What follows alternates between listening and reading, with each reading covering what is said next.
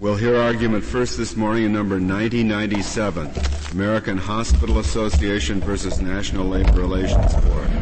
Uh, Mr. Holzhauer. Mr. Chief Justice, and may it please the Court.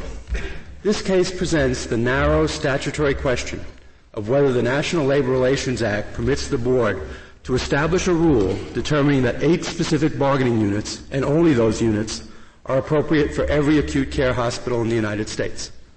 We believe that the language and legislative history of Section 9b of the Act, as well as the contemporaneous interpretation of the Act by the Board, make it clear that the rule is not permitted.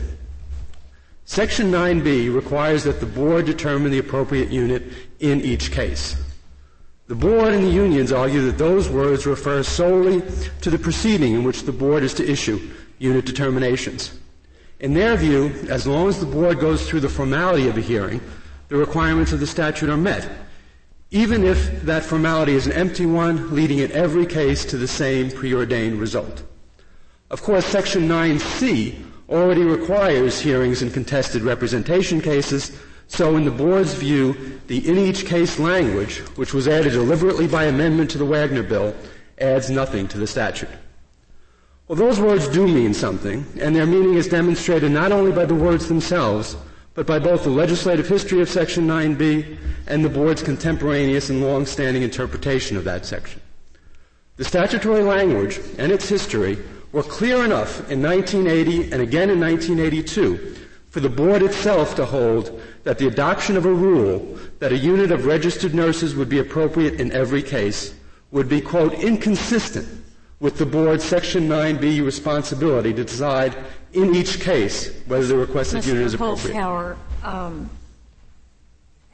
we have to determine what the meaning of the in each case language is in this context. And it occurs to me that uh, this court, for example, has an obligation to consider each case on its plenary docket, mm-hmm. and yet we search for rules of general applicability mm-hmm. to be applied to these cases. That's right. Now, isn't the board doing essentially a similar thing and searching for some kind of rule of general applicability for most cases, leaving, of course, its extraordinary circumstances um, out if necessary? Sure. Well, the board is making that argument. They're arguing that the extraordinary circumstances exception allows it to, pro- to consider in each case whether there are exceptions allowing a different uh, result from the rule.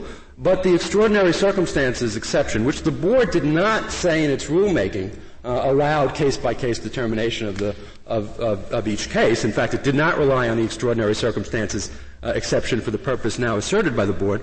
That that exception is so narrow as to be illusory.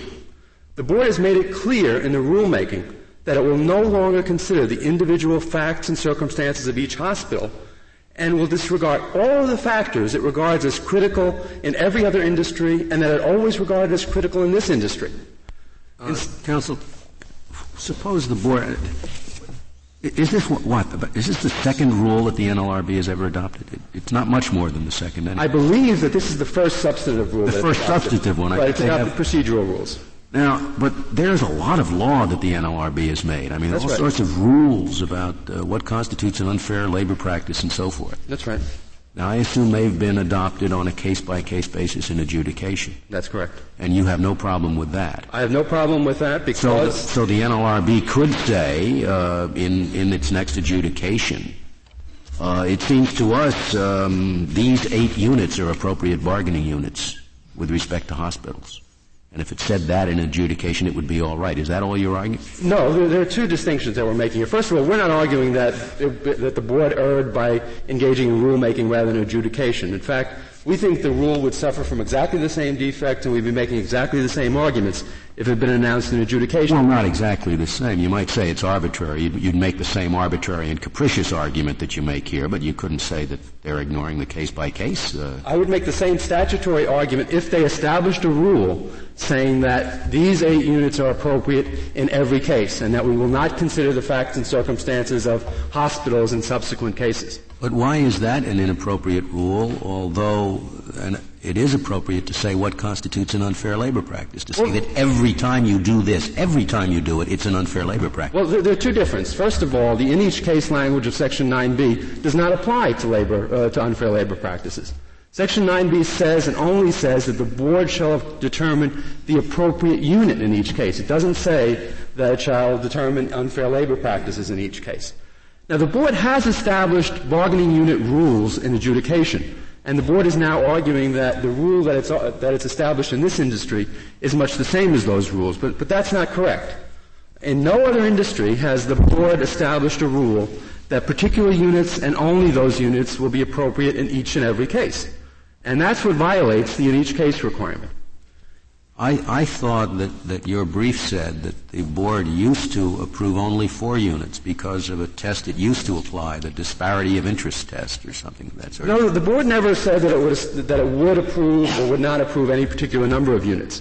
It's changed the test at times. At times it, it followed the community of interest tests uh, that it follows in all other industries. At times it switched to a disparity of interest test, but that test did not result in a set number of units being appropriate in each and every case.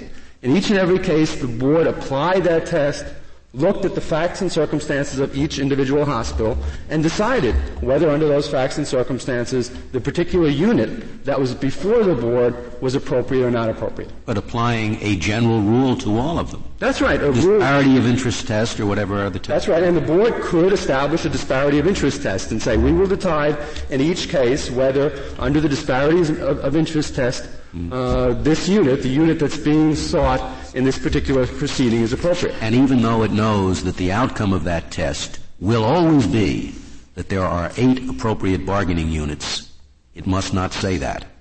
I don't think it would ever know that the outcome of that test would only be eight appropriate units or four appropriate units. Uh, the test would establish a, a, standard, and each hospital would be free to introduce the facts and circumstances of that particular hospital to try to convince the board that under those facts and circumstances, the particular unit before it was inappropriate. But suppose the agency does believe that, that applying that test faithfully will always lead to these eight. I mean, it's studied all the types of employees at hospitals, and it's, it's confident that these eight are, that'll be the situation in every case. If the board believes that, I think it's free to say we think that we will presume that these eight units might will be correct in each and every case. It can do but, that in adjudication, but not in rulemaking. No, it can, not do it. It can do it in adjudication or in rulemaking, uh, provided that it allow each employer in each case to introduce the facts and circumstances of that particular employer uh, to convince the board that in that case uh, that rule should not apply. The in each case language requires case by case evaluation of the appropriateness of the particular bargaining unit. That's what without any general principles at all. Oh yes, it can establish general principles. In fact, it can establish the same kinds of principles that it's established in other industries. But, but it can't, uh, it can't establish a, a, rule that is, is conclusive, regardless of, of the facts of a particular case. That's right. That's right. What the board has done here is it said that, first of all, it, it said in its rulemaking that all of the, that as to all these factors it lists in its extraordinary exceptions exception, uh, extraordinary circumstances exception, hospitals don't vary in these respects. But to the extent they do, we find that we're better off ignoring those variations because the value of having a uniform rule outweighs the value of considering in each case uh, whether that bargaining unit is appropriate. We don't think that's proper. We think the board has to look at the facts and circumstances of each case uh, to decide whether its rule is properly applied. Uh, to that Does case. that mean simply that the board can't have a conclusive presumption in the interest of administrative efficiency? That's correct. It cannot have. Does it mean anything more than that? It can't have a, an exclusive presumption. Period. No matter what the interest is. The board has, the, the, Congress has determined by putting in this in each case language, which otherwise would be completely redundant and meaningless, that the board must consider the facts and circumstances of, of, of each case. As long as they do that. Now, the board has, uh, has argued or has written over the years that that's exactly what, uh, what this rule uh, requires. It said so in adjudications in 1980 and 1982. In 1935, when the Act was first being considered, Congress explained that the question of what bargaining unit is appropriate is, quote, obviously one for determination in each individual case. Is your argument helped, counsel, by the provision in the statute that a majority of professional employees can vote to be included in another unit? Sure, and, and, in each case, you would think that they would be allowed to make that presumption, to, to make that election. So the language of the statute itself helps you in that respect. I think that's correct. It also is helped by the fact that uh, the extent of organization is not supposed to be conclusive. In each case, the board is supposed to consider the facts and circumstances of the particular hospital to decide whether the unit at issue is or is not an appropriate unit. I, I as I recall, the regulations, though, did acknowledge that there could be this crossover if a majority of the employees in the unit, in, e- in each unit, ex- ex- accept the crossover. Is that the way it works? Well, as, as far as professionals go, yes, there would have to be uh, the the professional employees would have to would have to accept that.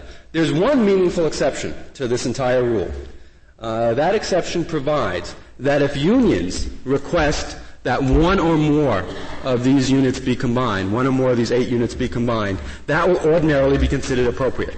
But if an employer requests that, that will be inappropriate in every case. So I would assume that if a union came in and says we want a combined professional and non-professional unit in this case, uh, the election procedures, the consent procedures would still apply, and such a combined unit, if appropriate, would be allowed. Of course, if an employer sought that, it would not be allowed in any case. Well, why isn't that enough to establish that they are considering it case by case? Given two different hospitals, one hospital, the employees want to organize in a particular fashion that has less than less than all eight of these uh, uh, separate bargaining units. In the other, in the other, with respect to the other employer, they don't want to. They want to have only four or five. They're not considering on a case by case basis. the only situation in which they will consider that is when the unions come in and request a combined unit. That's all you need. I don't think that's all you need. I think 9B and what Congress uh, aren't those two cases case. treated differently? Excuse me? Aren't those two cases treated differently? You don't impose eight, eight separate unions on each of those two employers. That's you correct. wait to see what the unions want, what the employers well, if the want. unions request an addition, uh, uh, a combination of units, that can be allowed. But I don't think that that comports with the in each case requirement. Why? I think the in each case requirement requires the board not the unions, but the board, to look at the facts and circumstances of each case, including the employer's argument that because of the staffing patterns, supervision, contacts between employees, and so forth, that this particular unit is inappropriate or appropriate. Uh, and that can't be done under this rule. The, employer can never offer that evidence. If, if the board in 50 separate cases had heard employers' evidence to this effect, and in every single case it said, well, this evidence just doesn't change our minds, it couldn't, at the end of those 50 cases, adopt some general principle? It could adopt the general principle saying that we might presume uh, that all of these units will be appropriate units, but the, board, the employer or other parties before the board would still have to have the opportunity in each case to convince the board that that unit is, appro- is appropriate. And that's exactly well, what the board does in every other industry. Well, would, would the board have standards of relevancy that it could impose? It could say, we're not going to hear these kinds of evidence for the employer because in these other 50 cases we've decided it didn't make any difference? Well, I think there would be some problem if the board was saying that this is just a standard of, of relevance. I, I think it's important to point out first that that's not what the board's done here. It didn't find that these factors are irrelevant. It found instead that for the most part, hospitals don't vary in the various respects that, that the board talked about, and that to the extent they do vary, which they acknowledged, the value of having a uniform rule outweighed the value of considering uh, those factors.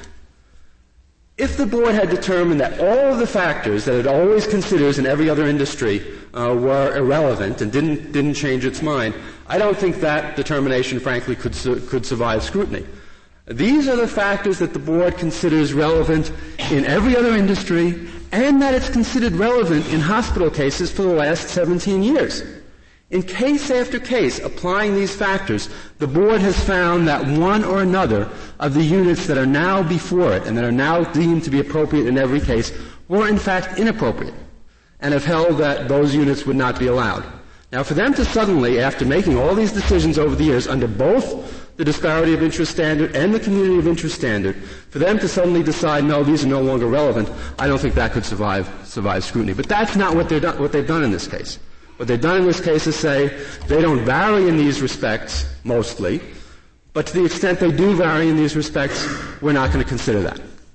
We no longer think that that variation uh, is something we have to think about. We think instead that the value of a uniform rule outweighs that. Well, that might be so, and I think that that might be an interest uh, that's recognized in most rulemaking. But it's an interest that Congress foreclosed by requiring the board to decide in each case that the particular bargaining unit is appropriate. Saying that uh, the rule ends up in saying the board just refuses to decide what an appropriate unit is. It does, exactly. It, decide, it refuses to decide uh, or to consider the facts and circumstances of a particular hospital in deciding whether one of the eight units is appropriate. Well, I know, but I suppose the board would say, well, uh, if we if we if we really didn't care about administrative efficiency or saving time or a lot of things like that, we would decide uh, this particular case differently. But we value uh, whatever it is we're valuing uh, so much that uh, we will disregard that otherwise we would find this unit to be inappropriate. That's correct. That's correct. The board has decided that the value of uniformity, the value, the efficiency that comes from uniformity, that's what it says in its rulemaking, outweighs uh, the desire to engage in case-by-case determination regardless in most cases. Of, uh, regardless of what, uh, of what they would decide uh, if they weren't so much interested in That's uniformity. Right. That's right, exactly. And in fact, the extraordinary. Why are they interested in uniformity? I think that they, they have found administrative efficiency. I think it's administrative efficiency, as we know, and we can understand uh, the board's frustration in this case. Uh, over 13 years, the board lost case after case in this area. Uh, the courts of appeals kept refusing to enforce case after case. Now you just want them to lose another one, I guess. That's right. Uh, I would hope so. Um, the, the, board, in its extraordinary exceptions rash, uh, explanation, uh, includes a long list of factors that it will no longer consider as appropriate. And then it goes on to say, not only are these factors inappropriate, but everything we've ever seen in 13 years of adjudicating these cases are inappropriate, even though in many of those adjudications, the board found that a unit or more than one unit that it now designates as appropriate was inappropriate. We won't even think about these factors anymore. Yeah, but not because they're not really inappropriate. It's because they want to save some time. They, they want the value of a rule, right? They, they want to save time. They want administrative efficiency. And I'm not saying that administrative efficiency might not be a suitable value. What I'm saying is that administrative efficiency and that kind of uh, exercise of administrative efficiency is foreclosed by Section 9b and by the requirement that the board has acknowledged over the years, that Congress has acknowledged over the years, uh, that Section 9b requires case-by-case determination. Would you be here? Uh, uh would you be here if the if the rule had said uh, we're going to treat every hospital the same? namely, we're going to have only one unit in every hospital. I suspect that if they made that thing, I would be here, but I'd be on the other side of the table. Uh, I strongly suspect the AFL-CIO would be here saying that this rule violates the in each case requirement. But you would say, but you would be supporting the rule. Well, in that case, certainly the the, well, the, the interest possibly of, do it. The interest of the AHA might favor such rule, uh, but on the other hand, I would have to submit that the in each case language prohibits that kind of uniform rule as well. Exactly. Even if it had one unit or two units or the statutory minimum of three units, professional, non-professional, and guard. In labor cases, generally, uh, other than in the healthcare area, if employees agree upon a unit uh, is that generally accepted by the board? No, the, the, employees cannot agree upon a unit. No, the, the, there is a, a, a, procedure where if the employer and the union uh, seeking the unit agree, uh, that the board will ordinarily agree to, to that unit, provided it's not clearly inappropriate. Suppose all of the employees uh, make a submission as to what they want the unit to be. Does the board accept that, or does it, just doesn't work that way? Is that what you're saying? well, it generally doesn't work that way. Although if, if, a union and an employer says we want it, uh, that would be one thing. Although still there are some standards, like the professional, non-professional standard, that the board has to work from, and it has to determine whether the unit's appropriate. If the employer and the union and the unions agree that this is an appropriate union uh, unit, and we'll have an election, uh, the board ordinarily will, will, go ahead with that. Uh, but it can determine that that's inappropriate. Holzhauer, uh, is it correct, as uh, as is charged in uh, in respondent's brief, that the uh, your client, the uh, American Hospital Association, uh, once upon a time took just the opposite position that the it was necessary for the NLRB to develop a quote uniform national approach to appropriate units in the health healthcare industry? I believe that was correct. In fact, most, much of that, that explanation occurred during the rulemaking proceeding when the board was, when, when the American Hospital Association, once the board decided to engage in rulemaking, decided it was going to get the best rule it possibly could. But the fact of the matter is, if well, this this was before the rulemaking, I think. This this was much earlier when the when the when the when the uh, board was still proceeding case by case, and you yes. were knocking down these cases in the courts of appeals because you were saying it's necessary to have a uniform national approach. So they now go through a rulemaking and adopt a, a uniform national approach, and you, you change the tune. Well, let me respond in two different ways. First of all, the in each case requirement requires case-by-case consideration of bargaining units, and if the American Hospital Association took a contrary position uh, and, and, made a, an argument that's contrary to what the statute means, the American Hospital Association was wrong. Secondly, a uniform rule or a uniform that's right. A uniform rule or a uniform policy does not have to be a conclusive presumption. It doesn't have to say we will regard these units as appropriate in each and every case regardless of the facts and circumstances of each case. A uniform rule can allow for meaningful exceptions, which is not what this rule does. In fact, the uniform rule can be like the rules that the board has established in other industries. In no other industry has the board established a rule that particular units and only those particular units will be appropriate in every case.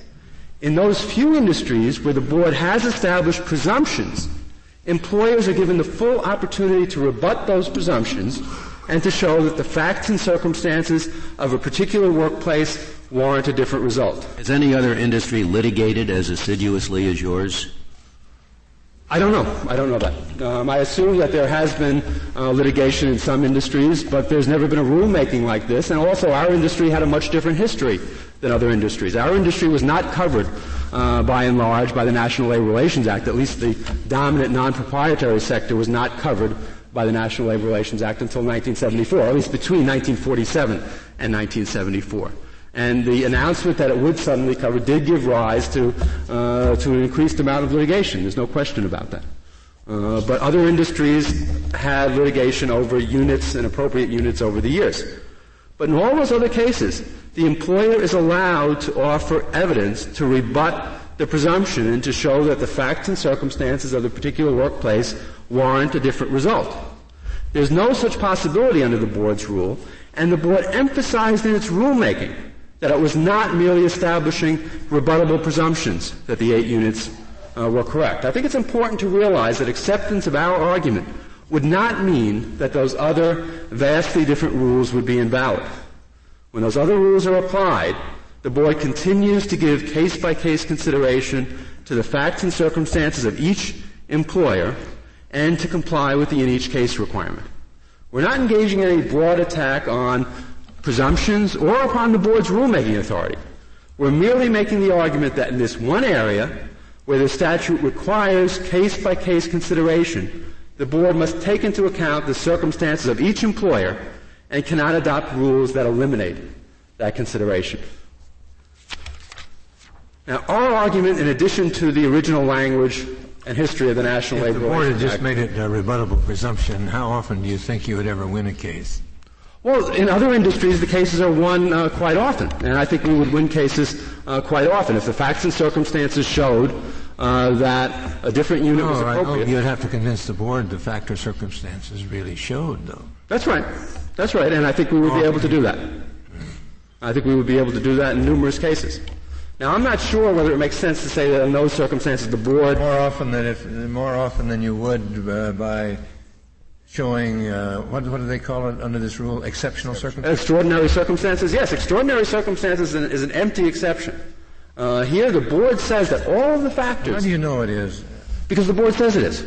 Well, it's empty. We've got it in there, but it means nothing. Well, the board has said, the board, first of all, has not said in any time in its rulemaking proceeding that the extraordinary circumstances exception is designed to allow case-by-case determination of bargaining units. It basically said that it was an well, escape it, it valve. It says that in any case, in any case, uh, there may be extraordinary exception. But those extraordinary circumstances uh, that could exist uh, exclude all of the factors, all of the facts and circumstances uh, that are most relevant in every other industry. Is that what the rule says? That's what the rule says. That's, that's what the, the board has explained the rule is saying in, in its notice of proposed rulemaking. It has does, a, does extraordinary circumstance mean something other than a bargaining unit that would have five or less members? it's, it's hard to believe under the circumstances that the board has, has said that it could possibly mean anything more than that.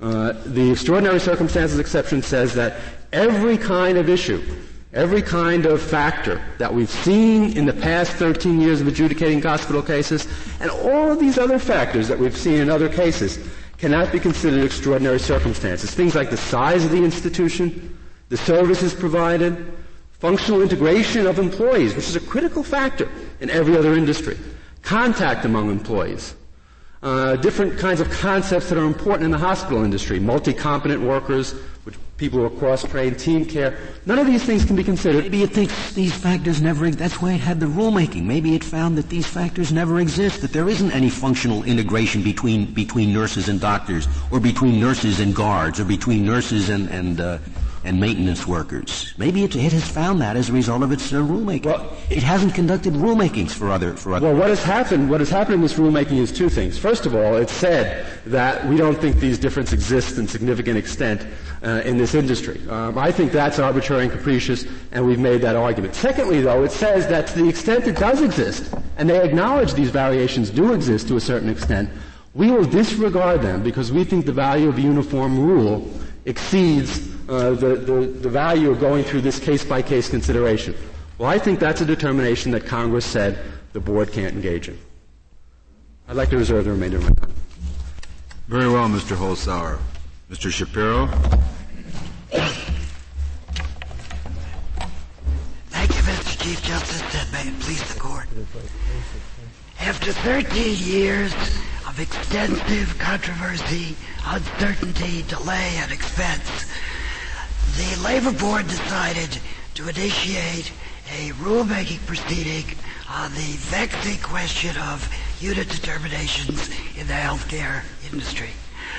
Uh, after some two years, which included two very extensive notices of proposed rulemaking, a number of significant modifications in the proposed rule, consideration of some 3,500 pages of testimony from over 140 witnesses and 18 to 100 written submissions, the board formulated its final rule specifying the types of bargaining units that, in the absence of extraordinary circumstances, would be considered appropriate on the filing of a proper petition for most acute care hospitals. I should note parenthetically, as Mr. Holzhauer has mentioned, that the rule specifically contemplates uh, the possibility of a union petition for a combination of units, and in that sense, uh, the regulation uh, is significant in imposing a ceiling uh, rather than a floor. This regulation is fully consistent with the board's authority under the labor under the labor laws. It is firmly rooted in an exhaustive investigation and analysis of the record. Mr. Shapiro, would you say the rule would be valid even if there were no extraordinary circumstances? I believe that it would, Your Honor. Yes, I believe that it would. Uh, I think the board was very wise in including an extraordinary circumstances exception in the record, uh, in the rule, but I do not believe that anything in the Act or the legislative history of the 1974 Act uh, requires such an exception, or indeed in uh, analogous precedents of this court in other areas. The, the rule is, in fact, we submit, a model of how the administrative process should work. Now, it's been challenged by the petitioner. You know, even though it's the first time in history they had ever tried to do it. It's unfortunate that it's taken so They long, did, pretty, they did pretty well on the first try. Is that it? I think they did magnificently because they knew how important this process was. A lot of courts and commentators have criticized the labor board in the past, haven't they? Yes, for not conducting rulemaking. Yes, indeed, and I think the board has been responsive to those criticisms in an area where there was a singular need for that kind of response. Thirteen years of litigation. Well, it, uh, that was a factor, no question about it. Uh, Your comment that this is a, a ceiling on the number of groups because there can be fewer groups if the employees so elect. uh, that excludes any participation by the employer in that determination. And that, I, I take it, and I take it also that that is inconsistent with the board's rule in all other areas where the employer has a voice. Well, the employer, uh, I think it's important to, to establish at the outset that the employer's role in the petitioning process is a very limited one. Uh, it is the union as the representative of the employees that chooses the bargaining unit to be sought through petition. The only time that an employer is authorized to petition under the Act is when confronted with a union demand for recognition. And if the employer files a petition, my understanding is that by withdrawing the demand, the union can effectively moot that petition. The petition route is a route that allows the union as the representative of the employees to seek an appropriate unit. Now, when a petition is filed, uh, it is not open to the employer to argue that another unit is also appropriate or even much more appropriate. The employer's burden would be to show that this unit is not appropriate.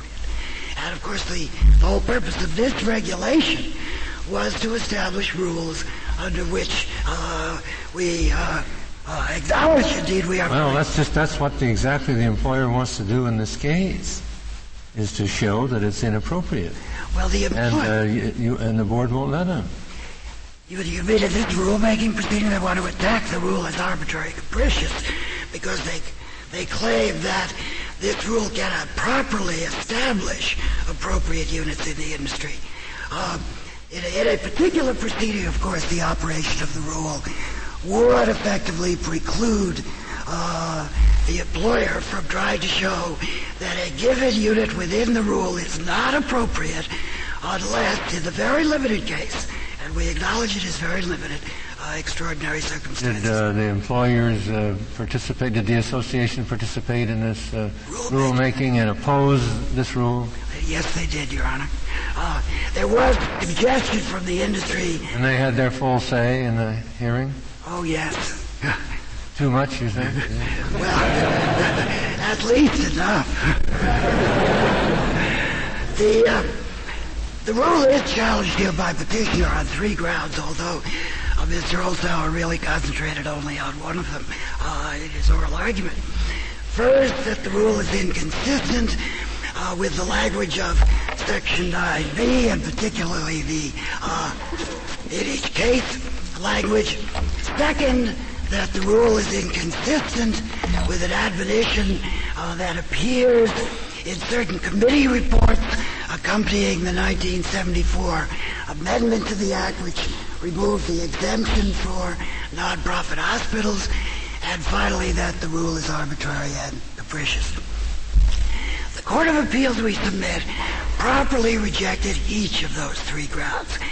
It properly rejected the reliance on Section 9B because the in each case requirement does not preclude the board from formulating rules of decision that govern in each case, that effectively supply rules of relevance, uh, and that help to assure that like cases will be treated alike. What does the in each case requirement, what obligation does that impose on the board, Mr. Shapiro? Your Honor, we think the obligation of the in each case requirement is an obligation to, ma- to apply whatever standards and rules may exist in the context of a particular proceeding to determine the appropriate unit. Uh, if you go back to the history of the 1935 legislation, the in each case language was one of a number of amendments proposed by Secretary of Labor Perkins as she described it for the sake of clarity. That clarification may not have been essential, but it was helpful because the very specific petition requirement of Section 9C, which the board later developed, and which now appears in Section 9C, was not a part of the original Act. The original Section 9C was a good deal vaguer about how the process worked, and in that context, we believe the in each case uh, provision was a useful one. We do not believe that that clarifying language should be given the radical and very destructive definition uh, that petitioner would give it here. Uh, it does not preclude the board from formulating rules of decision that facilitate a determination that in a particular case there is no genuine issue of material fact. It does not require the board to develop, to reinvent the wheel in each case. Now, this argument we believe has two very strong supports. One is that very similar arguments have over the past 35 years been rejected by this court in a series of decisions beginning with Storer Broadcasting back in the 1950s. Uh, the argument has been repeatedly made that particular regulations cannot survive challenge not because they clash with some substantive provision of law, but because they are at odds with a statutory requirement of an opportunity for a hearing or a statutory requirement of a individualized determination.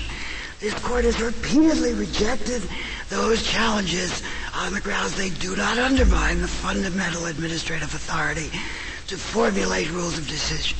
It did so in the Storer case in the 50s, in the Texaco case in the Was there 60s. similar language in the Communications Act to the in each case language in the uh, Labor Act? In a way, it seems to me, Your Honor, that there was stronger language because in the Communications Act, the statute said that if the agency cannot decide that a particular application, a particular license would be in the public interest, then it was required to set the case for hearing.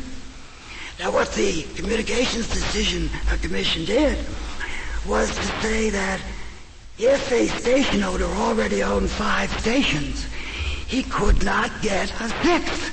That was a flat rule. There was a waiver procedure provided, but the rule, in a sense, facilitated, permitted summary judgment.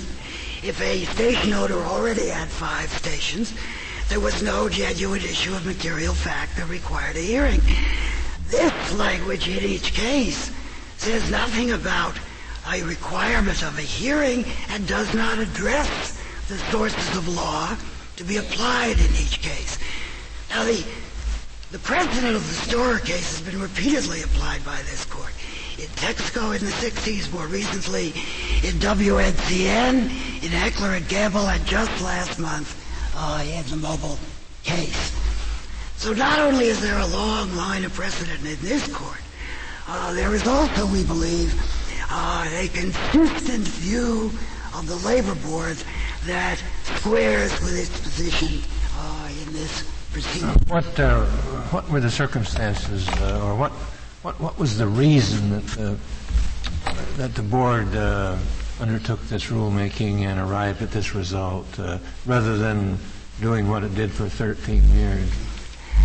Well, I think that I think there were a number of reasons, Your Honor. I think one was that the board had had a good deal of difficulty both understanding the industry, acquiring enough information, and in persuading the courts of appeals that it was acting consistently with its legal obligations.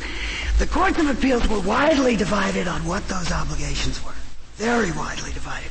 But they all did seem to agree on one thing, and that is that the board had to address the problem as a distinctive problem in a distinctive way. And I think the board was both responding to that and to its very acute need for more information by undertaking this proceeding. I also believe that part of what the board was doing was an echo of what it tried to do in the first St. Francis case.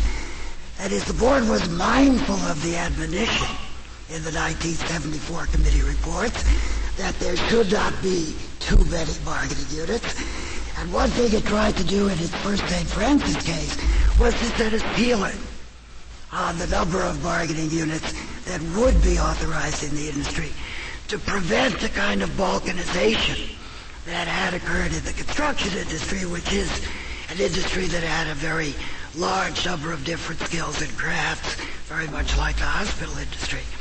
And so one of the objectives of this rule, uh, yeah, we believe, and a very significant one, was to establish a cap on the number of units uh, which would apply in each case. You don't think they had any any reason just to to uh, administrative efficiency or uh, just a, some abstract value of uniformity, or I think administrative. without which they might have uh, found some of these units to be inappropriate.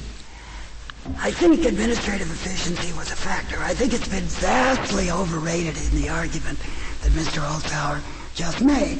I think that what was motivating the board, the board here, and what it made very clear in its lengthy opinions, was a desire to determine whether, despite the variations among hospitals, they had enough in common so that as a matter of law they should be treated alike. Uh, that their goal ultimately was to focus on the issue whether a certain class of acute care hospitals had enough in common to warrant this kind of treatment. They recognize that no two hospitals are alike, just as no two fingerprints are alike, no two people are alike. The question remains whether a valid legal generalization can be made about fingerprints, people, or hospitals. The board concluded that it could. Now, I think it's probably true, Your Honor, that as a result of the rule, individual cases might be decided differently. Indeed, if that were not so, there seems to be little point in having the rule. Uh, and the board has made a conscious and uh, we believe wise decision that the trade-off is worth it. Indeed, there are some indications that deciding of accordance with the rule. The trade-off, and, and uh, what's traded off against what?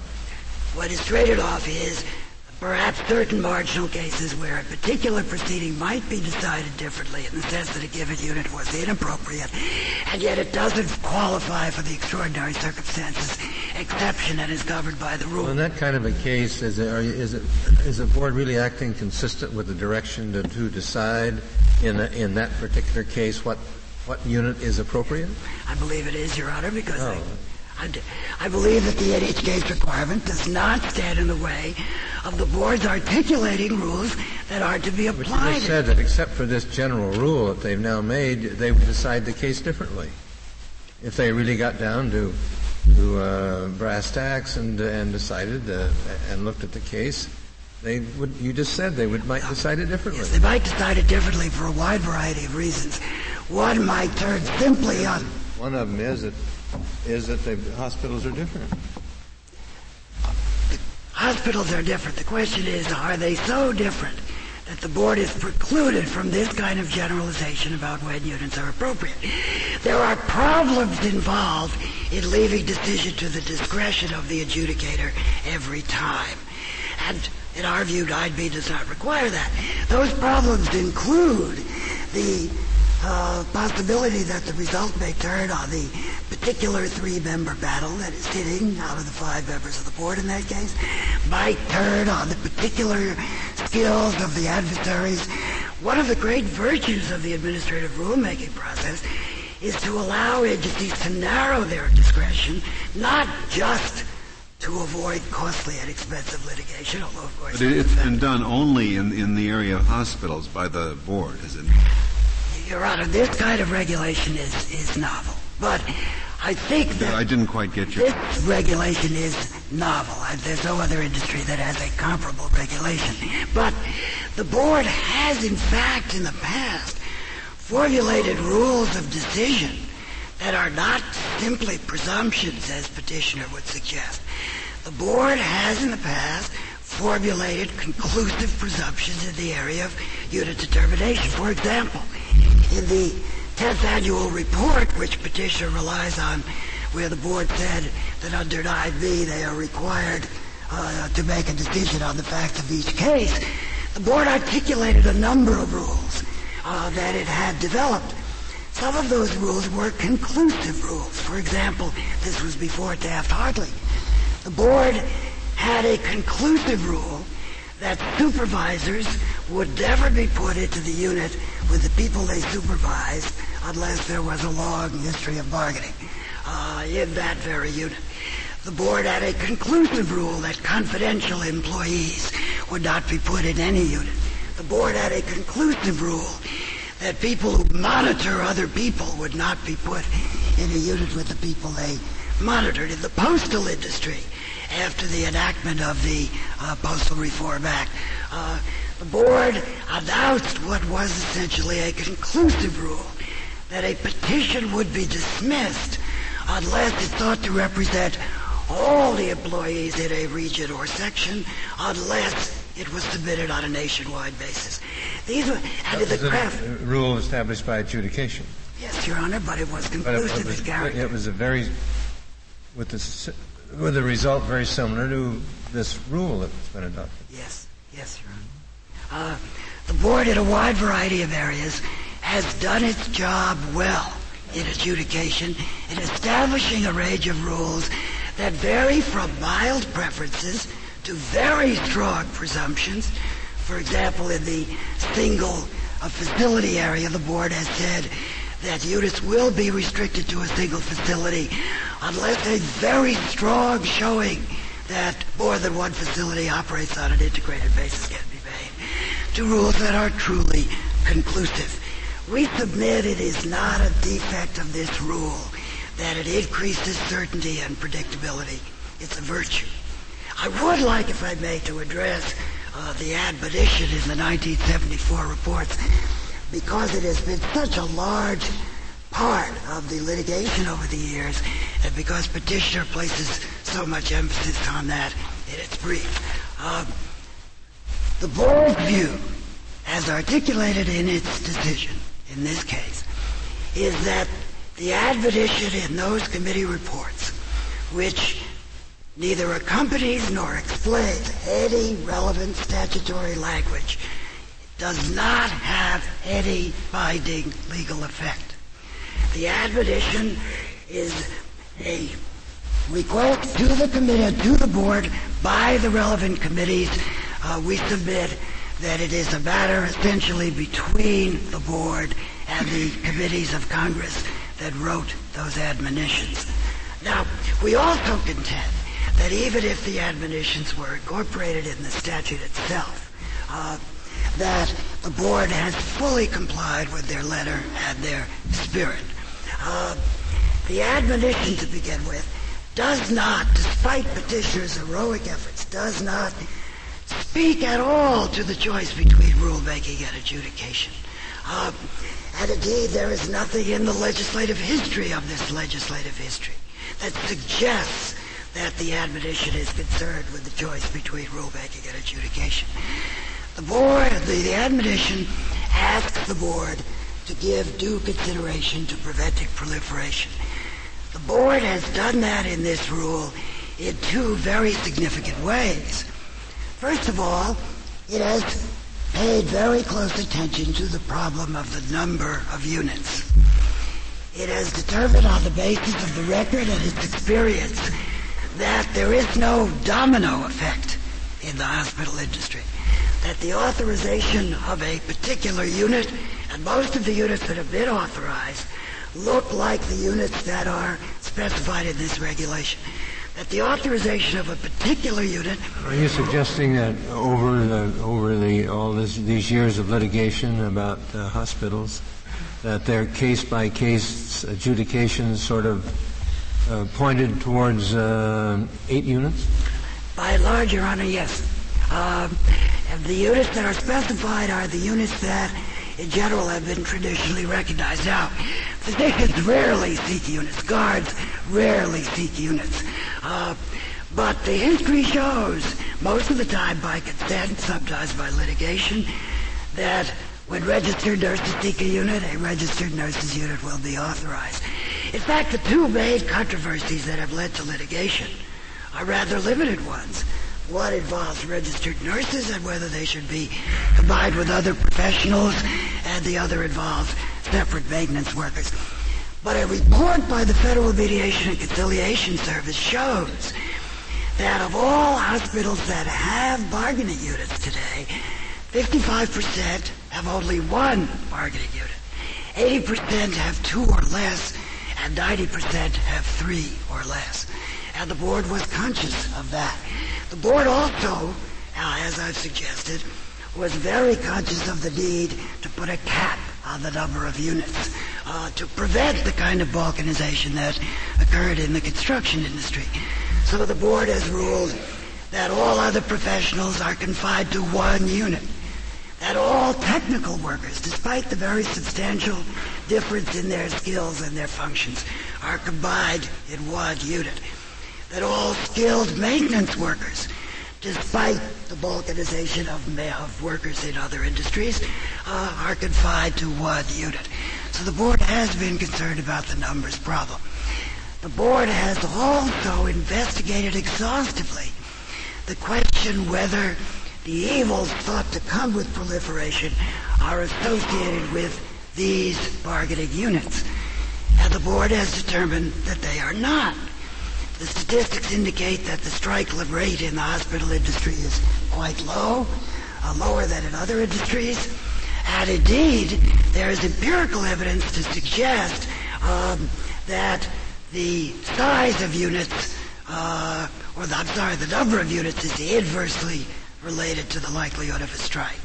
Uh, beyond that, uh, there is evidence, uh, and indeed it doesn't take a lot of evidence to know that the larger the bargaining unit, the more disruptive a strike is likely to be, especially in the absence of a sympathy strike. Mr. Shapiro, to what extent, this is to show my ignorance about this area, but to what extent uh, is there room under the regulation for there to be debate and divergence over whether a particular employee is, for example, a professional or a technical employee? That question is effectively left open in most That has to be resolved in each case, does it? There are many questions that have to be resolved in each case. Some questions go to unit determination itself, for example, single facility or multi-facility. Uh, and many questions go to closely related issues, employee placement, for example, the question uh, that you raise, dual capacity employees, uh, a wide variety. In fact, uh, uh the uh, in our brief, I think it was at note 14, we indicated a whole raft of questions that remain for determination in each case. Mr. Shapiro, uh, did I understand you to say that that it's very likely that uh, an awful lot of hospitals uh, will, uh, as, as, a matter of fact, will not have the eight uh, bargaining units. That's correct, Your Honor. That's correct. That's correct. How many? What what percentage? Oh, I, I, can't give you a percentage, except that I don't think there are many hospitals out there that have been operating under the 1974 Act that have anywhere approximating those that number of. This is, you're saying this is just a ceiling. This is for all practical purposes. Ceiling, and uh, so in each case, it's going to have to be decided uh, which of the eight units are going to be. Depending on what's thought. Now, we acknowledge on what? on what is thought. Yes. Uh, we, and and I take it that the board just isn't automatically going to agree with every time with what's thought. Well, I think the board has indicated, Your Honor, that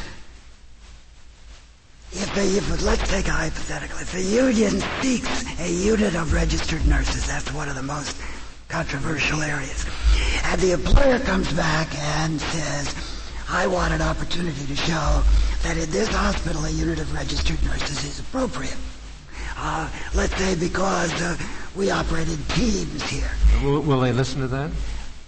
Not if that's all that the employer says, unless there's some, uh, as the board has said, very extraordinary circumstance. The board has in fact not only dealt with these cases over many years, but has dealt very exhaustively in the rulemaking proceeding with that kind of argument. Wouldn't it, wouldn't it be the case that sometimes there will be more than one union uh, involved in the case? Well, if they're if they're, they're competing unions, uh, which are seeking different formulations. I've, I say one important question. I'm not sure of the answer of it. You have one union that comes well, in. Well, at least in each case, they're going to have to decide, aren't they? Uh, cases involving rival claims where one union wants a broader unit than another union. Uh, my, my reaction to that is that would be a case that the, that the board would necessarily have to resolve. Uh, the regulation may be helpful, but I don't quite see how the regulation could determine it if one union were seeking a union, a unit that included what another union was seeking. Uh, but it is true that in the main, Why, well, I don't, well, why wouldn't I, I, I thought the rule was that if any of these subunits uh, is sought, it's granted. that may be. I'm trying to work this because I just hadn't even thought of it. If if one unit unit seeks a unit of skilled maintenance workers and another unit union wants a combination, I guess that's right. That the union that seeks the unit of skilled maintenance workers pretty unlikely prevail. that they would both have a majority. It could be It's not. It's, it's not inconceivable, particularly if the skilled maintenance workers are a very small number of the larger unit. Um, but in cases, of course, where combined units are sought, the board would determine uh, whether that was appropriate in that case. I would like, if I may, But, they, but the board would uh, t- take a union suggestion uh, that uh, that uh, all technical employees, all skilled maintenance employees, and all business office clerical employees should be included in one unit. the union thought that. Uh, that would that would be consistent with the regulation. The board might not nec- might not necessarily approve it. The board would have to find that that was an appropriate unit. Yes. Uh, but the regulation would not preclude that finding. It would not what? Preclude that finding because the regulation allows a union to seek a So that uh, so that in each case there m- might be uh, different uh, units than what is are specified in uh, in in the eight in the eight in the list if of the eight. union thought it. Yes, Your Honor. Thank you. My time is up. Thank you. Thank you, Mr. Shapiro. Mr. Holzhauer, do you have rebuttal? You have three minutes. Yes, thank you. It's interesting that the board refers here to the First St. Francis case and says that it's basically trying to reestablish the First St. Francis approach. In that First St. Francis case, the board held that the in each case language of Section 9b precludes the kind of presumption that it had in the past that a nurse's unit, an RN unit, would be appropriate in each and every case. What this rule does is it says if a union comes and asks for any one of these eight units, that unit is appropriate. Period. The employer cannot offer facts and circumstances of a particular employer uh, or a particular workplace or a grouping of employees to rebut that presumption. Will the board inevitably accept the union's choice? The board will accept the union's choice, yes. Inevitably? The only time when the board will not accept the union's choice is if it's inconsistent with these eight units. Frankly, I think that's as wrong. Well, what if they com- what if the union? What about the question I just asked Mr. Shapiro? The union comes in and says we want to we want uh, a unit made up of numbers four, five, and six. The second notice of proposed rulemaking and the, the second rule said that we will assume that these are always appropriate. Now it says in the, in the final rule that no, we're going to look at it because we don't want to have inappropriate groupings together, such as perhaps a physicians and guards unit. But ordinarily, the board will consider those to be appropriate. Uh, but it will Even though they group uh, these uh, what would otherwise be separate units. right. Combined units will be regarded as ordinarily appropriate, uh, but not always appropriate when requested by the union. They'll never be regarded as appropriate when the employer makes that kind of Or at least to this extent, uh, there has to be case by case adjudication. That one issue where they decide to combine units, yes. But when, let's say, there's a, a petition for a unit of registered nurses, and the employer goes up, as, as it can in every other industry, and as it's always done in this industry, and says, this unit's inappropriate because of the way we staff. Or where they say, we're going to have a service and technical unit that's separate. As it said, for example, in the Vicksburg Hospital case, the Jewish Hospital Association case, and all three cases mentioned in the admonition. We're going to say that these units are, are not appropriate. The board is going to say, we will not listen to that argument. We will not consider the facts and circumstances of this employer if the, if the union is asking for one of the eight units uh, that's in the rule. The argument here from the board is basically that the 9b language adds nothing to the statute. Section 9c requires a hearing in each case.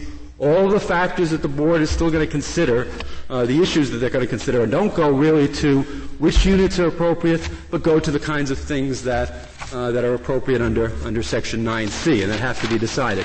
9b, where it says the board shall determine the appropriate unit in each case, uh, will be completely ignored.